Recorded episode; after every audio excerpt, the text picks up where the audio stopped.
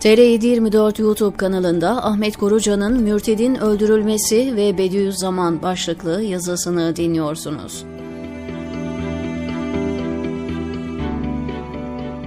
Merhum Enes Kara'nın intiharı üzerine yazdığım yazıya gelen okuyucu yorumlarına yönelik ikinci yazım. Bir başka okur, mürtetle alakalı risalelerden ve Hoca Efendi'nin kitaplarından uzun uzadıya alıntılar yapıyor ve ardından şunları söylüyor.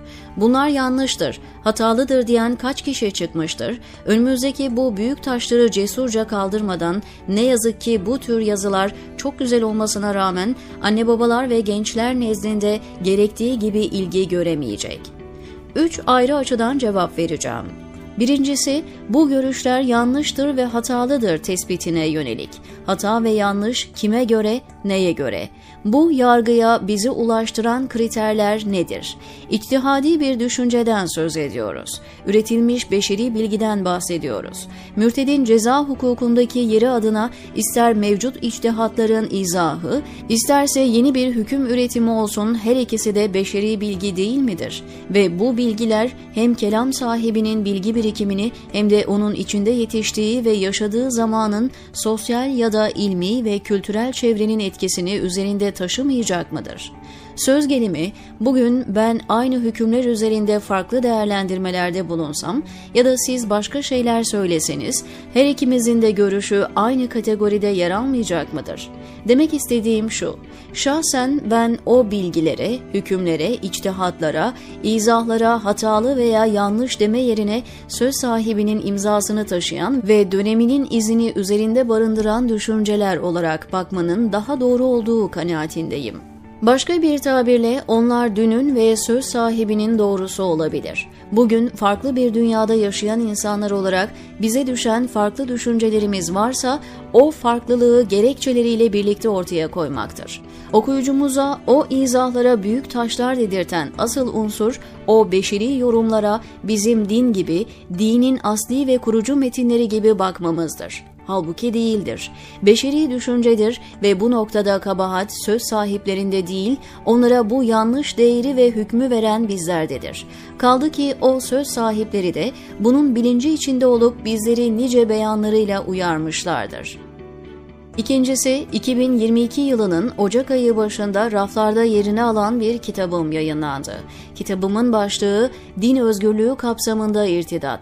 8 bölümden oluşan bu kitapta Bediüzzaman'ın mürtet ve onun hayat hakkı olmadığına dair beyanlarına yönelik yaklaşık 15 sayfa tutan müstakil bir bölüm kaleme aldım. Ulaştığım sonuç şu oldu. Bediüzzaman risalelerinin ilgili kısımlarında mürtet kimdir? Din değiştirmek midir yoksa savaş açmak, devam eden savaşta muharip güç olarak savaşmak, terör faaliyetlerinde bulunmak, hukuki sistemin suç kabul ettiği eylemleri yapıp asayiş problemi çıkarmak mıdır? Bu yönleri itibariyle irtidat siyasi ya da hukuki bir suç mudur? Eğer böyleyse cezası var mıdır? Varsa cezası ne olmalıdır? Sorularının cevaplarını vermiyor. Daha farklı bir cümleyle ifade edeyim. İrtidat eylemini fıkıhçıların yaptığı gibi içtihadi bir zaviyeden ele alıp günümüz şartları içinde hükmü budur ve bana göre bu olmalıdır diye yeni bir hüküm ortaya koymuyor. Aksine fıkıh kitaplarında yerini alan mürtedin öldürülmesi hükmünün sosyolojik düzlemde izahını yapıyor. Fakat şunun da bilinmesi lazım ki Bediüzzaman o izahları yaparken mürtedin öldürülmesi hükmüne itiraz etmiyor. Aksine kabulleniyor ve o hükmün gerekçesine ya da hikmetine yönelik izahlarda bulunuyor.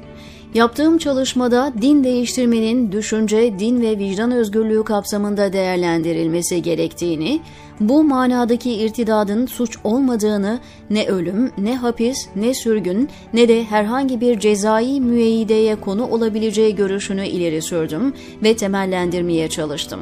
Bu zaviyeden Bediüzzaman'ın yaptığı izahlardan kabullendiğini gördüğümüz mürtedin katli görüşüne katılmadığımı açıkça yazdım. Bununla beraber ne dogmatizme ne de anakronizme düşmemeye çalıştım.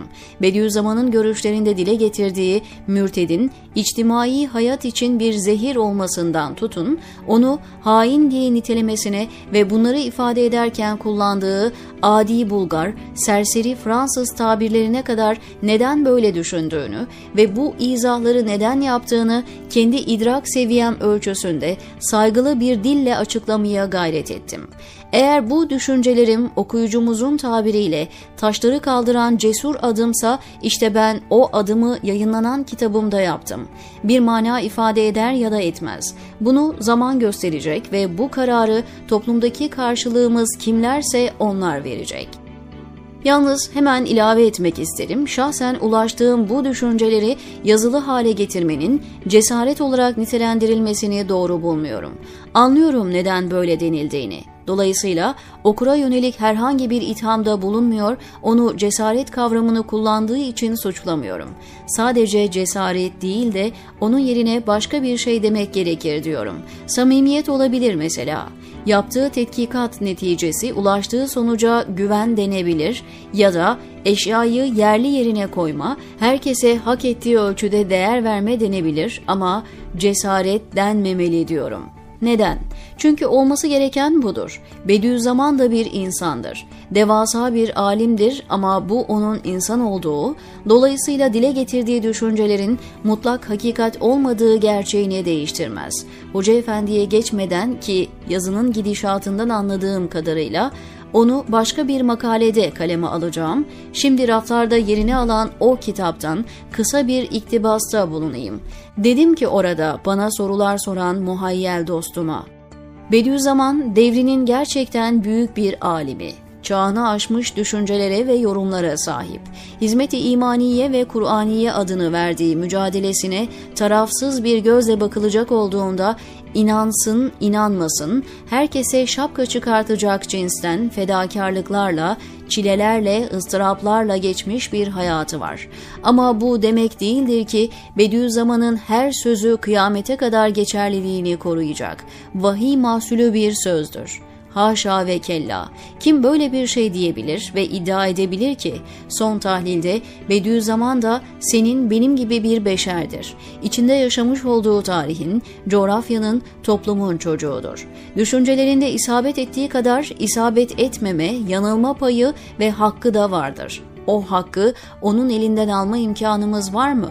Bu ona büyük bir zulüm olmaz mı? Ya da içinde yaşadığı şartlar itibariyle doğru, şartların değişmesine paralel olarak o değerlendirmeler hükmünü yitirmiştir.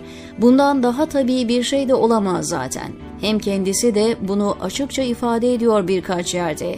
Benim söylediğim bir sözü de ben söylediğim için kabul etmeyin diyor.